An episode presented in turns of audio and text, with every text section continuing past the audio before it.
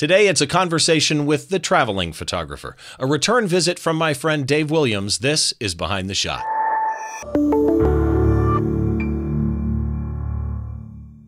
Hi, welcome to Behind the Shot. I'm Steve Brazill, and we've got a great show lined up for you today. I do want to remind you that with this show, and for that matter, every show that I do, you can find the show notes, a small gallery of photos of my guest, and all the links that we talk about during the show at behindtheshot.tv. If you happen to be watching on YouTube, all you got to do is head right down below the like button, and I've got all the links down there. Some of the information, there's a little blurb, however, that I write about my guest. That's only in the blog post at behindtheshot.tv. So uh, head on over there if you want to read all the detail type stuff. And that brings us up to our guest today. Again, I mentioned a return visit. This guy I call the traveling photographer. Other people just call him one of the nicest guys in the business. Dave Williams, how are you? Hello, hey Raz. Yeah, I'm good. Thank you very much. How are you? I'm good. It's good to see you again. This is this is your second time on the show, but our third time yeah. doing it because the yeah. first time we recorded a show, we had internet issues. We did it a second time. Yeah. Our goal this yeah. time around is we're gonna. This time we're nail, gonna nail it. Nail it. We're we're pros now. Uh, Dave exactly. Williams is a photographer based out of London, and if you do not know Dave Williams, you will know him probably from a couple of different ways. Right? If you think you've never heard of him right, before. Trust me, you actually probably have. Uh, he was on a show here on on Behind the Shot before called The Aurora and the Night Sky. Go look that one up, and there are links in the uh, the video description on YouTube or in the blog post. But Dave is a photographer, an educator, a blogger, an author, a speaker, a YouTuber, all based out of London. Did I miss anything? Uh, no, that covers everything. The, the the YouTuber thing is new to me though. Uh, vlogging and YouTubing I think I should have started it years ago, to be honest. But it's new to me, and I'm enjoying it. And it's not. I'm not really, really good at it, but I am. Oh, dude! Yes, you are. Better. yes, you are. you know what's interesting? A lot of room for improvement. Uh, I don't know about that, man. It's it's funny because when you started doing, we're going to talk about his series Due North here in a second. But when you started doing Due North, and I started mm. looking at the YouTube channel, it surprised me that it was new to you. In my head, you've always been a YouTuber. I, I, I didn't realize you weren't big on YouTube. I know you, of course, through Photoshop World. You're a Photoshop World yeah. instructor. Uh, yeah. The first time we met, I was at Photoshop World standing in a hallway. This is a good story. Yeah. I'm standing in a hallway. I knew who Dave Williams was as a Kelby One Photoshop World instructor, but I'd never met him. Other, than, other there, than that, I was just an enigma. An, an enigma. He's there. He's walking down the hallway. Him and Sean uh, yeah. And you got to go look up Sean too. By the way, I've got links. I think to yeah. her. In Sean the, Elizabeth. Uh, yeah, yeah, Sean I'm trying Elizabeth, to remember what her or Sean Elizabeth photo on dot com Instagram. Yeah, just trust me. Fantastic photographer. Does fantastic work. So they're walking down the hallway. I'm thinking they're random attendees at Photoshop World. Hey, would you guys mind talking? And he walks over and I see his badge and I realize, oh my God, that's Dave Williams. Dave does Travel Tuesdays on Scott Kelby's blog. He does yep. articles for DIYphotography.net. He is yep. a Kelby One instructor, a Photoshop yep. World Dream Team instructor, uh, an author. I mentioned, you know, he had been on the show for the Aurora show, the Aurora in the Night Sky. He has a book, The Complete Aurora Guide for Travelers and Photographers. So I'm kind of curious and again, we're going to get into what you're doing now, but you do so many different things in so many different areas, right? Yeah, I mean, you're at, you're at your parents' house actually right now. What do you tell yeah, your parents yeah, so, you do for a living? I take photos. yeah, my um, it's weird actually. So the reason I'm at my parents' house is because um, I've just done or four weeks in the van, and I, I've been living in the van. Living, it's very important to note that full time in the van for quite a while now, for a few months. And um, I've just done four weeks in Scotland, which is the test for the proper due north, which uh, will take me to as many Nordic countries as I can visit this winter, which I think is going to be all of them. Um, if you don't include Svalbard, so so I'm going to be going to Denmark, the Faroe Islands, Iceland, Sweden, Norway, and Finland this all winter. by van. And that, yeah, um, wow. All of all of the Scotland trip was the test to figure out what I'd done right and wrong in the van, whether there was anything that needed fixing or tightening up. uh, what my load was because obviously um, weight and space is an issue. So I'm, I'm, assessing all the things that are in there that I wasn't using and what I need to put in that I wanted while I was there. I was thinking, I need this, I need that, I need to make space for these things. So that was what that was all about. And then this week um, is Tighten Up Week, which is um, uh, just so that people know when they watch this, it's Halloween today. So I've got right. the, the coming week to figure everything out tighten everything up, get it the way I need it and want it to be before I leave. So I'm at my parents' house because it's, it's interesting um, to me that you you know you're you're a smart guy. A lot of people would just go do this. Yeah. You were smart to do this like I'll call it a beta run, right? Yeah. Uh, to to Scotland, but I I've got to tell you. I love watching all the pictures come through, and at the same time, I'm a tad bit heartbroken. May of 2020, I, I think yeah. I told you because I, I called you or emailed you and said I want to get together when I'm there. May yeah. of 2020, my wife and I were supposed to do, we were going to fly into Heathrow. We were going to head on up and we were going to do Scotland and Ireland. And oh, I had all man. kinds of whiskey tastings lined up. Yeah. And the pandemic hit. And the trip went away. And now I'm watching Dave drive around enjoying the countryside of Scotland. And so there's a little bit of love and there's a little bit of, of hate. Um, you it's, are. It's weird. Scotland is. Um, Kaylee Gray was going to do a workshop in Scotland. Same thing. Scotland seems to come up in lots of people's stories of uh, the past 18 months or so of the things that haven't happened.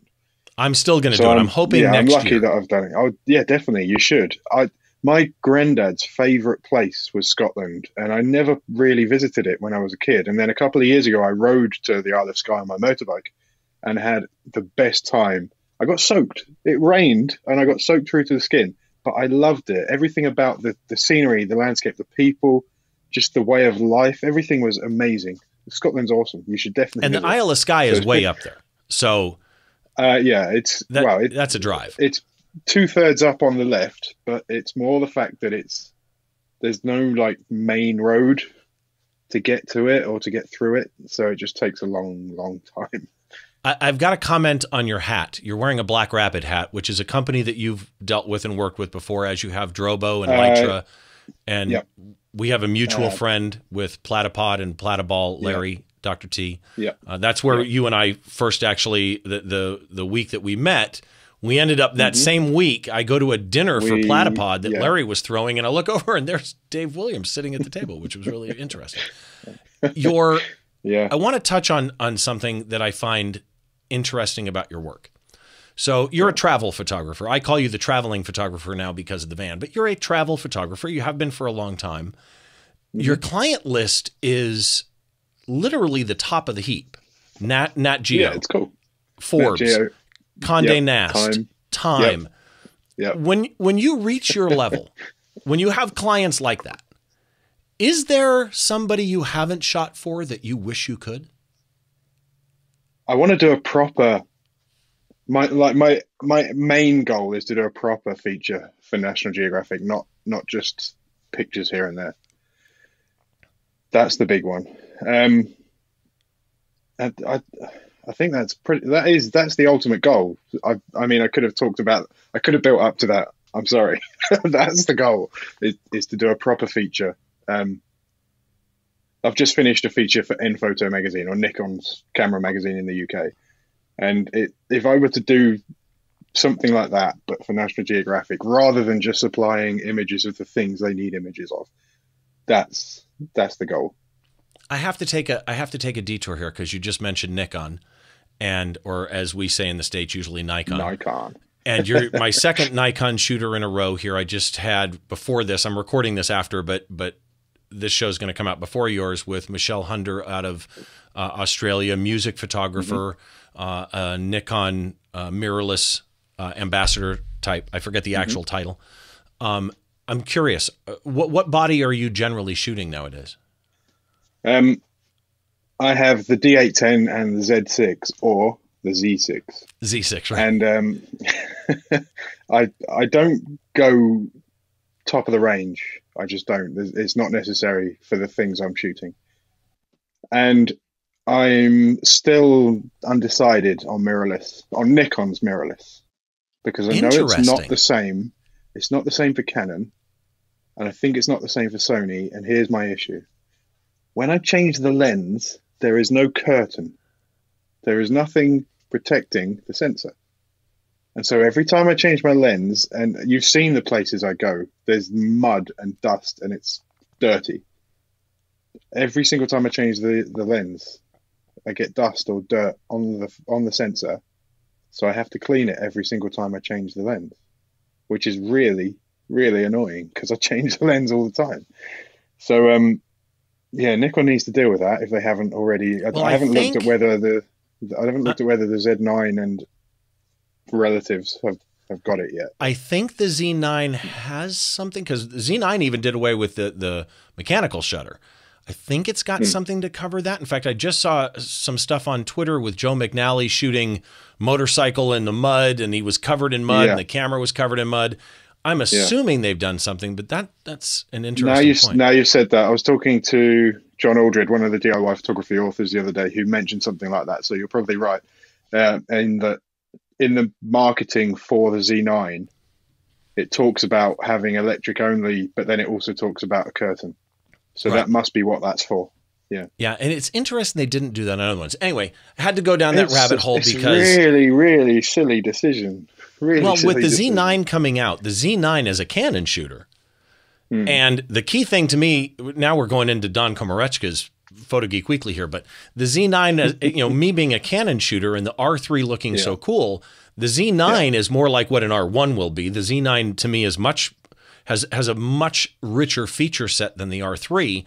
Yeah. And it's five hundred dollars cheaper than the R3, not to mention where an R1 is going to be. So I, I like uh, where where Nikon is going with it. I yeah. just happen to be a Canon shooter. Anyway, uh, have you I mentioned, touched an R3? Yeah. I haven't. They feel good. They feel good. That Wait, you I, got to play with an R3? Yeah, I, I wrote about it for DIY photography. Um, the first hands-on in in the UK. The um, the um, eye what's it called? Eye tracking, eye focusing. Yes, well, Where, uh, IAF control or whatever it is. Yeah, yeah, I, yeah. So so that was a feature long ago, uh, ten plus years ago, on one of their models, and it didn't catch a on. A non-digital and, model. Yeah, and now with I think non-digital. So the thing, one of the things that annoys me about camera manufacturers that Sony broke the trend with is that it was like they teamed up, like Canon and Nikon and whoever else, all the others, had a, an agreement where they would trickle things out. So one would release something a bit better, one would release something a bit better, one would release something a bit better, just to keep it all under control. And then Sony came along and went, nope, here's everything we've got in one camera. And that kind of screwed things up a bit. And so, on that, on the emergence of new tech and the developments that are being made with cameras, with that eye, eye focus, eye yeah, I, tracking. I, I can't remember the actual name of it. It's yeah, called. it's where you control but, the focus point with your eye yeah. where you're looking at focuses. All, all of that stuff is is fantastic as a result of Sony saying, no, that's not how the game works. We need to to release tech and impress people and sell cameras. And that obviously that's affecting the league table of Canon, Nikon, and Sony.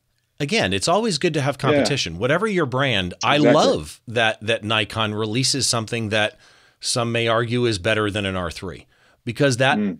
you know and cheaper because that's got to make a meeting happen at Canon where somebody says, uh, guys, did you see what Nikon mm. released?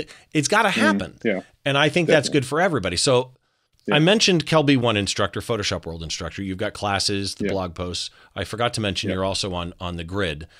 But now I want to get to the van life really quick. So okay. you decided not to just be a travel photographer, but to actually be a traveling, living photographer, living in a van I'm going to yeah. try and pronounce it. Cophiferin way? No. I blew it, didn't I? it wasn't too it. bad, actually. I've not heard that one before, but it, yeah. coffee, a, a coffee Fernweh. Say it again. Coffee Fernweh.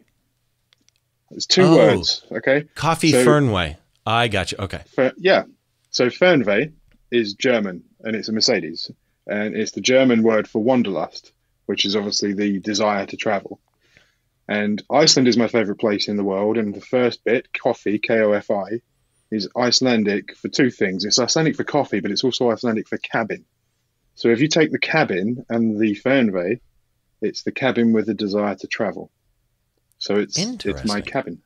So you came up with your own hyphenated yeah, I made, joint. Word. I made something up.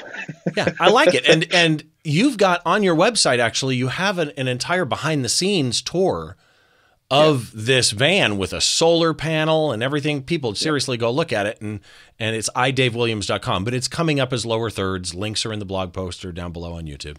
So that brings me to Due North.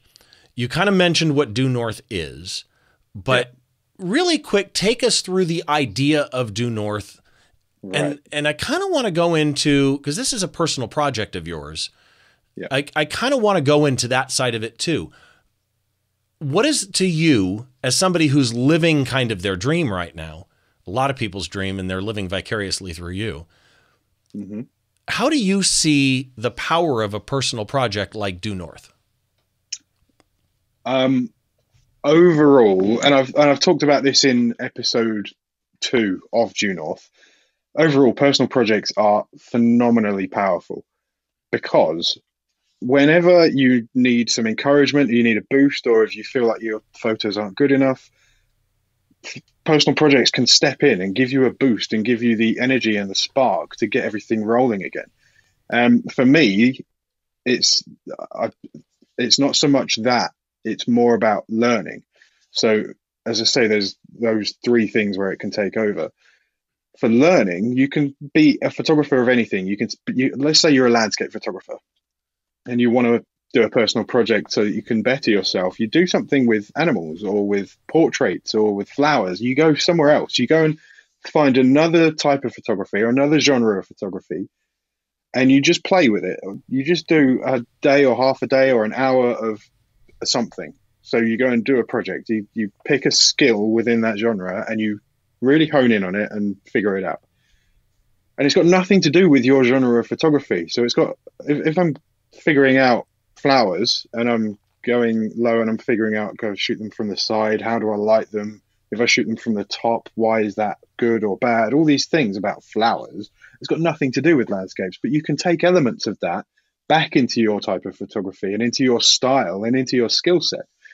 So those things you learn about light or about apertures or about focal length that happen with flower photography can translate back into your genre of photography as a landscape photographer or any other kind of photographer to pick you up and give you education and also to drive you again. And you can use the things that you learned in wherever you're going. It might steer you in a completely different direction, but it, another thing it might do is it might change who you are as a photographer in general. You might then become a flower photographer. It, it may happen, you never know. Probably not very likely, but it may happen. And that's how most photographers start, if you think about it. When someone decides that they want to get a camera and they want to learn photography and they want to pick up this hobby, they don't just suddenly start shooting the one thing. They figure out what it is they like by doing loads and loads of little personal projects. They'll shoot their family, their house, their local area, their sport that they enjoy, or their hobby that they enjoy. They might go and shoot a train. And that's how they figure out what kind of a photographer they are because they're doing loads and loads of little personal projects through their um, through their it's almost a discovery a process exactly yeah and no yeah, and personal first of all you just mentioned so a train because it just goes everywhere yeah i agree you just mentioned a train so i'm going to start having you do yeah. all my segues for me because that was perfect uh, but i agree when when i when i first started photography and i think everybody's like this I bought a hmm. macro lens and I was shooting macro and I was mm-hmm. shooting portraits of people and I was shooting everything until I landed on, you know what? I just really love doing music photography. But there it is. As a music photographer that's been doing it as long as I have now, mm-hmm. I still study other people's work. I still am in, you know, in awe of many people's work. But I mm-hmm. learn just as much and sometimes more from looking at compositional styles of wedding photographers mm-hmm. and landscape photographers yeah. and the use of which a lot of people in my genre don't do but you can the use of foreground midground background depth of field yeah. Positional yeah. aspects both high and low um, I totally agree with you there. You mentioned the train. So before we get into this shot, just to remind everybody, this show, Behind the Shot, is available wherever you get your podcasts, right? If you want Spotify, if you want Google Podcasts, Apple Podcasts, it's available as audio only if that's all the platform supports. Or if the platform supports video, there is a video feed as well when you search for Behind the Shot on those platforms like Apple Podcasts. You'll get two results an audio and a video feed that you can subscribe to. Of course, it's also available, the video version, on YouTube. If you are watching on YouTube, please make sure to head down, hit the subscribe button, hit the like button, and of course, leave a comment on anything that you'd like. And one last thing I want to do is just say thanks to my friends over at DVE Store for the HD video. You can visit DVE Store for all your digital video equipment needs. And that brings us into today's shot, which Dave and I went back and forth picking a shot. And when I saw this one, and, and it may be I recognized it because this shot yeah. has been in a lot of different stuff. Yeah. This shot is of the, and I'm going to again butcher the name. Is it Glenfinnan? Yes. Glenfinnan it's the, or Glenfinnan? It's the Glenfinnan, Glenfinnan Viaduct, and the train is the Jacobite Express. Okay. So if you Not recognize the Hogwarts this, Express. the Hogwarts Express, exactly. If you recognize yeah. this, this was in four Harry Potter movies. I didn't realize it until I started researching for today, and then it clicked in my memory. This was also in The Crown. So it's been used in a oh. lot of different places. I didn't know that. I want to start with the technical side because there's a number of things about this shot I find fascinating. One of them is the the kind of visual historicness of recognizing it from Harry Potter, right? Yeah. But let's start with the technical stuff. You photographed this with what body? Uh, this was a Z6. Okay. EXIF data shows that you shoot manual, yes. but you had center weighted average for your metering. Do you use your meter or you yep. shoot off a feel? No, I, I use the meter. Okay. Um, when I'm shooting a landscape, uh, although this is a train, it's essentially a landscape. When I'm shooting a landscape, I'll use the meter and I'll go between half a stop and one stop under. Um, can't remember, but I think this was about half a stop under. And the reason for that is because there were so many highlights in that steam. Okay, that makes sense. Now, you're shooting raw, I assume. Yes. White balance was set to auto, and the exposure yeah. info was interesting. So you must be closer than I feel. This is at 70 millimeters, according to the EXIF data. Yeah, it's not far. So where where the viaduct comes round, that closest point is uh, 300 foot or so away, 100 meters or so away. Oh, that's that, far. That closest point. But then the actual viaduct itself is huge. So it, the the lens has sort of squished it in a little bit. But the, so, the viaduct is really far. So when the train, so you, basically when you get there and you're sitting waiting for this train, which in the winter comes once a day, uh, twice a day in the summer, it's way off in the distance. There's you can see the valley. So there's a lock over to the side, to the right of the image, which is that way on your camera. there's um there's a lock over here, and then way off in the background, that's where the train comes from. You can see the steam coming um, as it comes through the valley, and you're getting yourself ready and you're getting yourself all hyped up because you're you've made an effort to get to this spot to shoot this train. So it's like a, a big sort of climatic experience or when it arrives. And um, yeah, so what what's actually happened there with the lens is, is it's squashed what's actually quite a long thing. So it's shot at 70 mil. Um, and uh, that doesn't answer your question at all. no, actually, it does because you were you were at seventy millimeters, ISO one hundred, yeah. one two fiftieth of a second, and yeah. I found this interesting. I always look at EXIF data to see what I can learn about how a, a person you're, shoots. You're going to Go say it's f three point three, and you found that. Yes. how did you know I was going to say that? I shot wide open because I wanted. I knew that at 70 mil on that lens, with what's going on there, it wasn't really going to knock anything out, like as if you're shooting a, a portrait at that aperture because of the distance. Um, and I wanted to softly let it go, but I wanted to keep as much in focus as possible, and it was a tough balance to achieve. So, going somewhere close to wide open was going to achieve that. And when you shoot mirrorless, that's the kind of strange numbers that they give you nowadays. So I ended up at 3.3, thinking, well, that is achieving. Looking at the back of the camera, that was achieving what I wanted to. So the trees up on the, the hill on the other side, you can see that they're sharp enough, but they're not in focus. That that's achieved what I wanted it to. So yeah, three point three. So when number. I saw the three point three, it's so funny that you predicted that. It's killing me.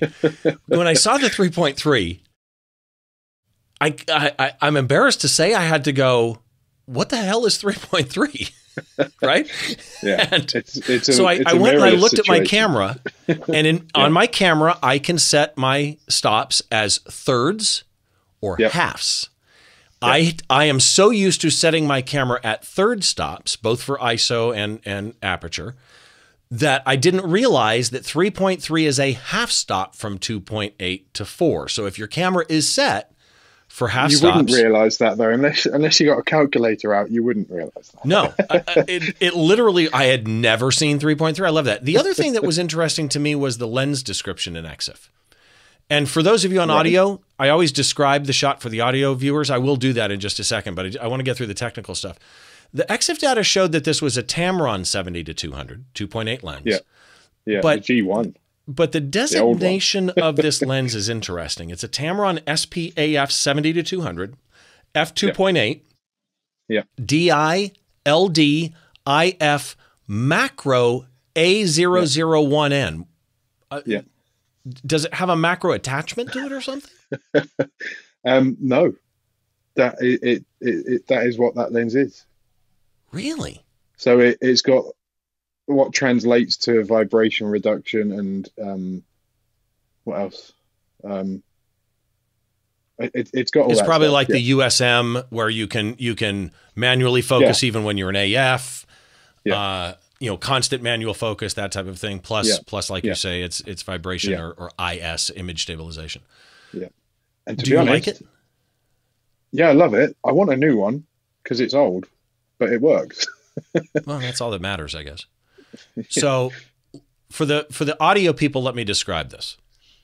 It's a scene again right out of Harry Potter. Okay, I mean there's so much to love about this scene. Literally four of the Harry Potter films. It was in The Crown.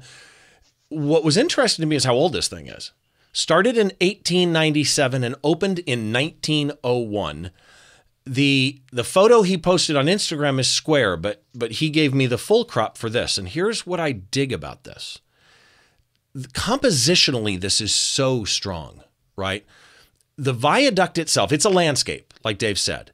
And it's a landscape where you're shooting over a valley, valley that the viaduct raises up from with these large arched concrete. It is concrete. This is not, you know, bricks or stone.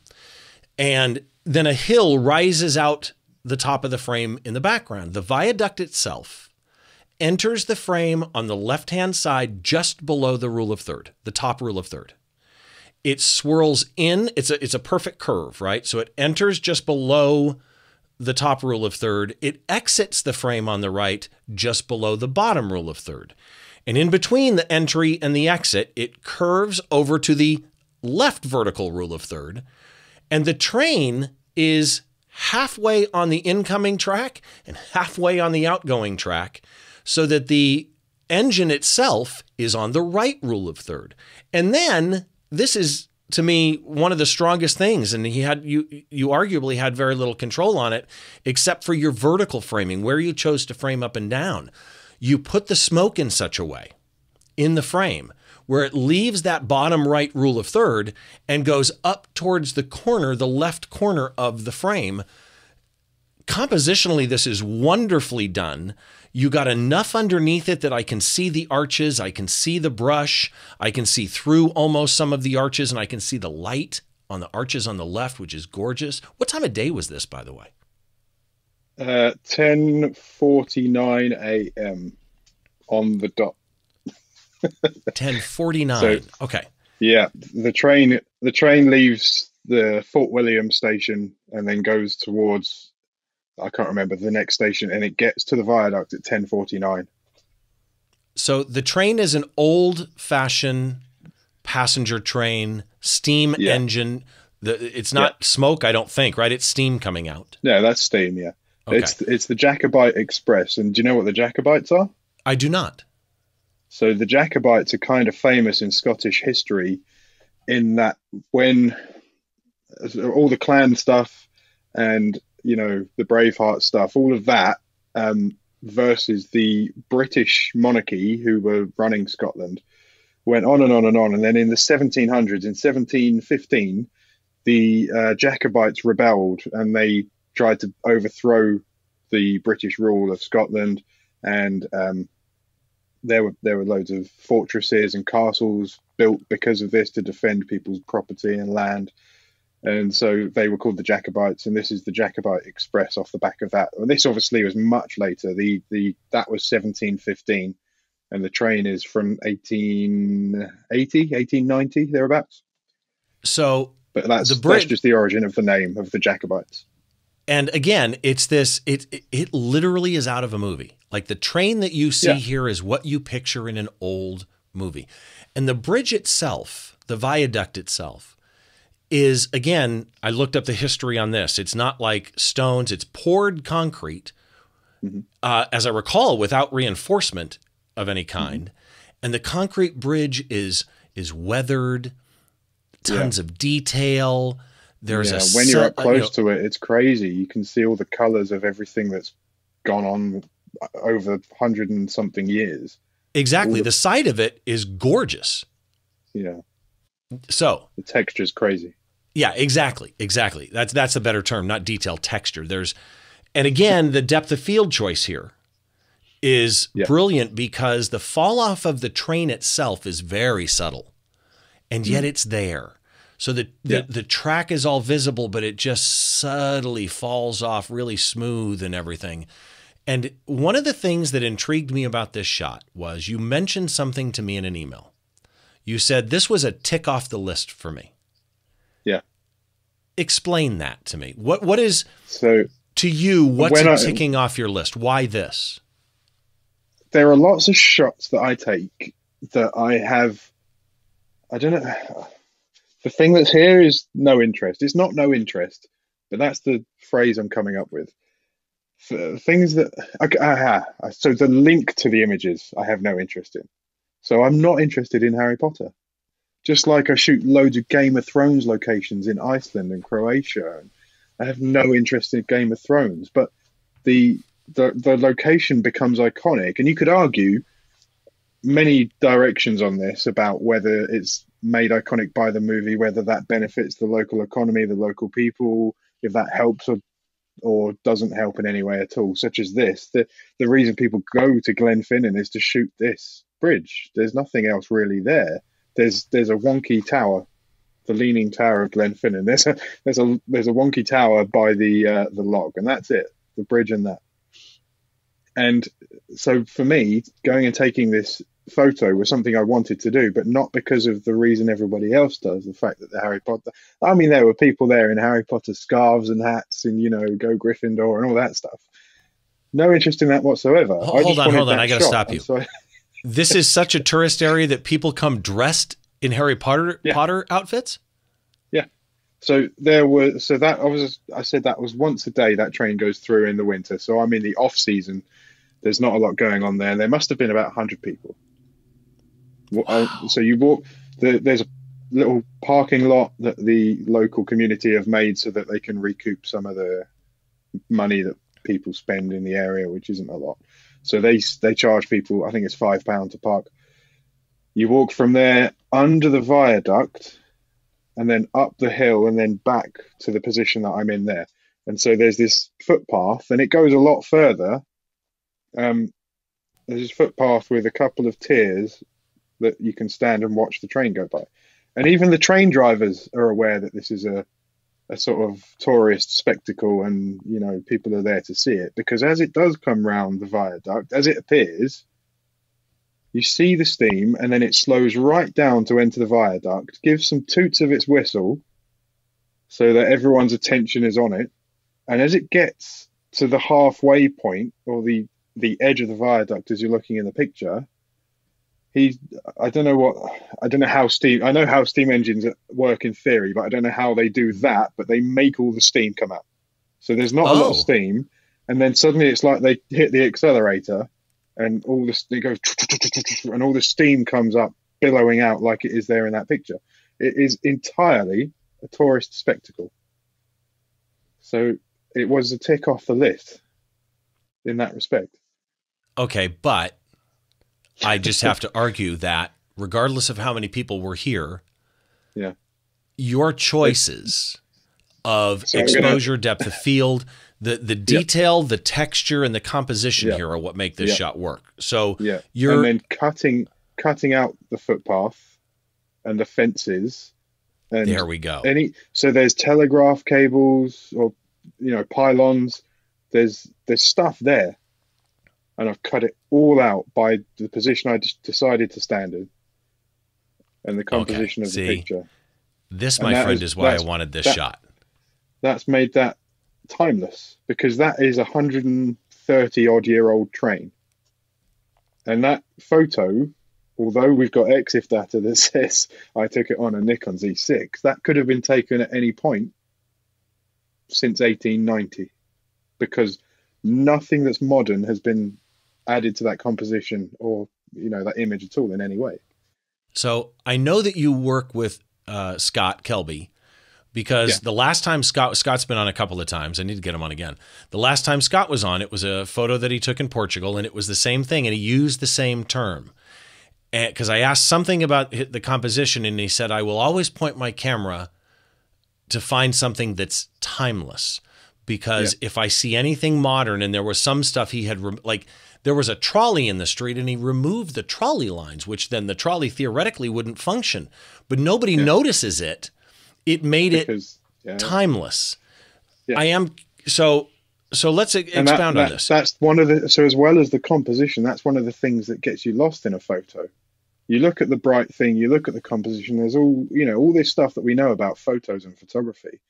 But then if there's if there's something that makes you think without realizing that you're thinking, like a timeless element such as that, then you're studying the image and enjoying the image without realizing why you're enjoying the image. It's, timelessness has a lot to do with that, as well as the psychology of not being able to pinpoint when this photo was taken. It was taken two weeks ago, but you don't know that. No, you don't you do know now. That. I've told you. but but here's the thing. Here's the thing. Timeless is great but unlike, you know, somebody like Scott who might travel on a vacation somewhere, he's not a travel for photographer per se.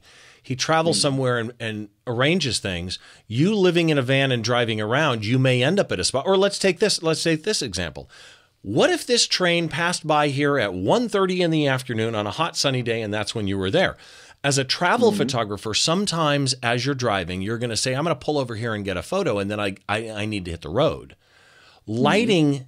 is not always going to be perfect at the moment that you are able to get to a location. How important yeah. to you as a travel photographer is scheduling the being there at the right time of the day or for that matter the right weather? Very. And that's why I live in a van. As well as being the cra- as well as being the crazy guy that lives in a van and ticking that off my personal list, um, being a travel photographer doesn't necessarily mean you have to travel. Travel photography is not like any other genre because a travel photo can be a landscape or it can be people or it can be food, it can be anything.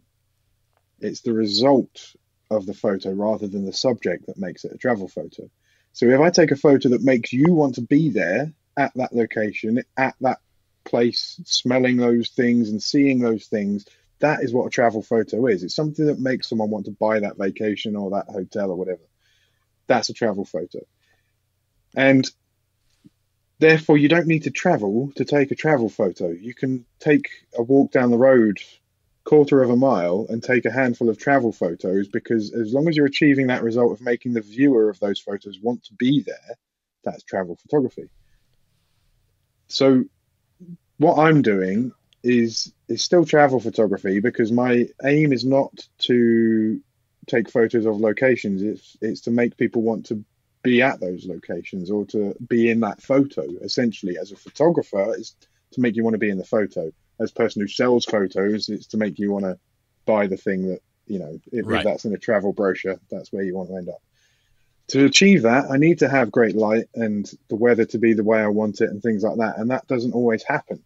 And where I was booking a hotel or an Airbnb and a rental car and a flight and limiting myself to, I don't know, a week in a certain location and ticking loads of things off the agenda for that location, I wasn't coming back with the best results because the weather or the lighting might not be on my side or, you know, if that imagine that train didn't come that day things like that. There are loads of things against me where I'm in a van, I've got complete control, or way more control than I did having a rental car and a flight and whatever else it is. I can get way more images of the right quality to be a travel photo. So I don't need to buy. I, I don't need to have a rental car that cost me four hundred dollars for a week, and a hotel that cost me four hundred dollars for a week, and a flight that cost me four hundred dollars, making it twelve hundred Right. And then using that rental car to go 150 miles from the hotel one day and 120 the other direction the next day. I just get in the van, park near there, set the alarm for 10 minutes before I need to, roll out and take the photo, and then get on with my day. It's completely changed everything for me in travel photography because it's made it that much easier and it's removed the difficulties that I had before and the expenses that I had before. So yeah, that's part of the reason why. You're you're and, um, painting um, this picture of just a wonderful dream life. You're you're on yeah. the road. You've got a solar panel on the van for power. Yeah. You've yeah. got the the inside of this van is decked out like a house. I mean, it's amazing what you've got inside. You're sitting in there, you take a shot like this, you're sitting in there and you're still doing your editing. Obviously, you're working on I'm guessing a laptop. Yeah. Software wise, what is your choice these days? Um, Adobe. Well, I'm I'm now officially an Adobe influencer, and oh, so it's all. Congratulations! all I have to do is just answer all of your questions correctly. It's it's a sweet deal. Um, so yeah, it, um, Adobe, um, Lightroom, and Photoshop, and okay. uh, to, to be honest, I wouldn't really use anything else anyway, whether I was an Adobe influencer or not, because the power of these things, particularly with the update that came out the other day, the, the power of these programs is amazing. The, the new subject but, selection finally in Lightroom is pretty amazing. Yeah. If I backtrack just for a second, if you do watch episode two of Due North, you'll see me getting ready for this shot in the car park, looking out the window, checking out how many other people have arrived while cooking myself a bacon sandwich. So that's that's the difference between hotels and van life. so we should mention, by the way, if you want to see Due North, it's at iDave Williams on YouTube. It's it he posts each episode on his on his uh, yeah. YouTube channel. What would you have done to this shot? Obviously, cropping wise, you said you were careful to crop out paths and modern stuff. Anything else you would have done to this other than basic adjustments? Uh, no, this one was fairly basic. Luckily, the light was awesome, so it was fairly basic. I had to bring down the highlights in that steam, um, and I think I used a I used an adjustment brush on the steam with a tiny, tiny bit of dehaze and I'll be honest, there's not many occasions where you need to use dehaze. And making the steam look like that was a bit of a dehaze adjustment brush.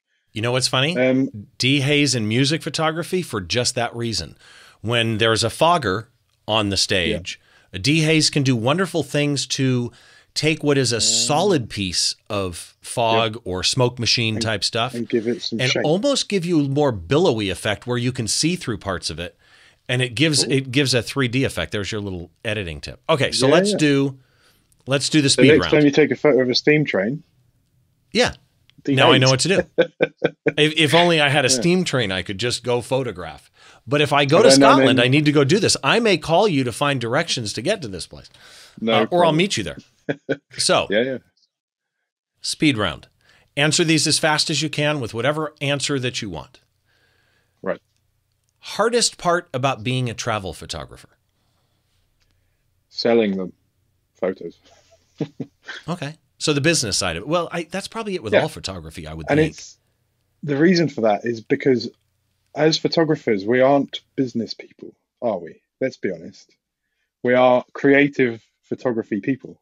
And so when we take the right brain stuff, like the accounting and the marketing and the selling the photos and all that, it screws us up and it, it actually takes a lot more of our time than the creative side does.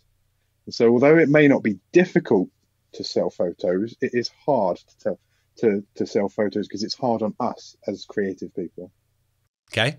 What's the Was biggest mistake? what's the biggest mistake you almost made or did make? Um, it, it's all to do with being silly and forgetting memory cards and batteries. The amount of times, not anymore, but back in the day, I used to turn up somewhere and just I wasn't prepared enough and I didn't have a memory card or I didn't have a battery in my camera. And it was things like hiking up a mountain or, you know, going and seeing deer at sunrise and things like that. Being okay, idiot, so I, I have what. to piggyback that one because I just did. I said earlier, you and I are both friends with the, the founder of Platypod, and I had mm-hmm. the uh, pre-release, pre-production models of the Platyballs, and I had tried them all. I had the Elite with me, which has a battery so that you can use the level, and I had mm-hmm. tested it here, and everything was great. But I didn't want to wear the battery down because I had to give it to somebody else at some point. So I'm like, I'll take the battery out when I get up on the mountain. I'll put the battery back in, or right before I go so I'm all ready to go do a field shoot and test with this thing to really kind of try and break it, is actually what I was trying to do. And I put the battery in and I get up the hill and I go to turn the level on and it won't turn on. And I'm looking at my wife going, Oh my God, I drained the battery. I must have left it on. well, I had done this like five times. I put the battery in backwards. But because in my head, I completely knew Steve knows how to put a battery in. Come on. There's no way the battery's in wrong. I hiked all the way back down the mountain, got home, realized I had put the battery in wrong, and had to go back a different day because Steve's an idiot. Wow. So you say you don't That's do it anymore. I'm just going to say don't say never. uh, next question. Favorite composition rule? Um, that one. Oh, Fibonacci spiral. Yep you have a tattoo of the Fibonacci spiral? Yeah, yeah. Otherwise known as the, the golden spiral, or yeah, that yeah. relates to the golden I've triangle. I've got an aperture up. I've got an aperture up here. I've got I like that. Uh, okay. Compass to keep me going the right way. Yeah, there's a few. so, favorite drink? Coffee, mocha. Okay. Bucket list band that you wish you could see in concert? Foo Fighters. And I had a ticket to go and see them, and Dave Grohl broke his leg. So I didn't even go when I had a ticket because they cancelled. I will tell you, oh. I had not been a huge Foo fan. And mm. then I photographed them the first time in Southern California. Yeah. Here's something called Cal Jam, which was their show. And immediately went, oh, I get it now. And I've now photographed them a few times, and they are yeah. absolutely amazing live. What was the first concert you ever went to? The Lostprophets. All right. So touchy subject because everyone goes, "Oh, yeah, that guy." here's the last question: Is there a photographer out there that you're a fan of, and people may know, may not know about, but that you think more people should follow? Kersten Luts. Why? He did you see did you see the um, banner image for my first um, due north of me? I'm sure I did because I, I went and winter. watched it, but I don't black, remember black it. Black background, me in a red jacket with the hood up with the fur and ice and stuff. So I I just I went to him with this. I, he's he does this project. It's called Three Heads in a Row. Um, it's three heads in a row on Instagram, and um, it, it's three caricature type photos of you with three props. And he shot me with um, a map, a coffee, and a camera. And I said to him, while I'm here, because you're a decent photographer, can you do a picture of me looking cold for my due north stuff? And he did it. And what I gave him as a brief was just blown up 10 times with what I actually had as the result. It's an amazing photo. And he he's an amazingly gifted person. He's a musician and a photographer and very skilled and very knowledgeable. And I think he deserves more credit than he gets. Okay. So I will have a link. A E R S T E N Luts L U T S. All right. I will if I can't find it. usually I can, but if I can't find it, I'm going to hit you up to get the link. But I will have a link sure. in the show notes, both on YouTube and in the blog post, so that everybody can find it. And if people want to find Dave Williams, what's your website? idavewilliams.com. Okay, that's easy. And then social media wise, YouTube wise, tell tell people everywhere that they can find you. You can find me on Facebook, Twitter, Instagram as at iDave Williams. And if you go to YouTube slash C slash iDave Williams, that's my channel. It's currently got the Due North series on it, and there is very soon going to be a midweek educational video as well, oh. which is currently currently top secret though, so don't tell anyone. Okay. Well, maybe when when is it coming out? Uh, tenth, I think tenth of November. I think perfect because this is going to air. This will probably go live around the eighteenth. So cool. this will be just after if that. So not, it should be live by the, the time 10th, people see this. It will be the seventeenth. All right, perfect, perfect. So Dave Williams, thank you so much for doing this, man. I really appreciate it. And everybody, you got to go you. follow him. Thank you very much. Thanks for And by me. the way, I do have a link in the show notes for the Due North playlist because on his YouTube channel, all the Due North episodes, separate from everything else, are in their own playlist for Due North. So I have a link to that playlist in the show notes over at behindtheshot.tv. Of course, if you want to reach out to me, it's at Steve Brazill on Instagram. It's at Steve Brazill on Twitter. It's at Behind the Shot TV on Instagram or Twitter if you want to hit me or the podcast up on social media. Of course, the website for me is stevebrazill.com and it is behindtheshot.tv for show notes on all the shows. All the links for every way that you can possibly subscribe to the show are there as well. For this episode, for example, I've got a small bit that I wrote about Dave. I've got five or six of his images so you can kind of get an idea of what he shoots. And then all the links that we talked about, those are up there too. If you are on YouTube, please head on down, leave a comment down there below the like button. Hit the like button on your way if you like what you're seeing.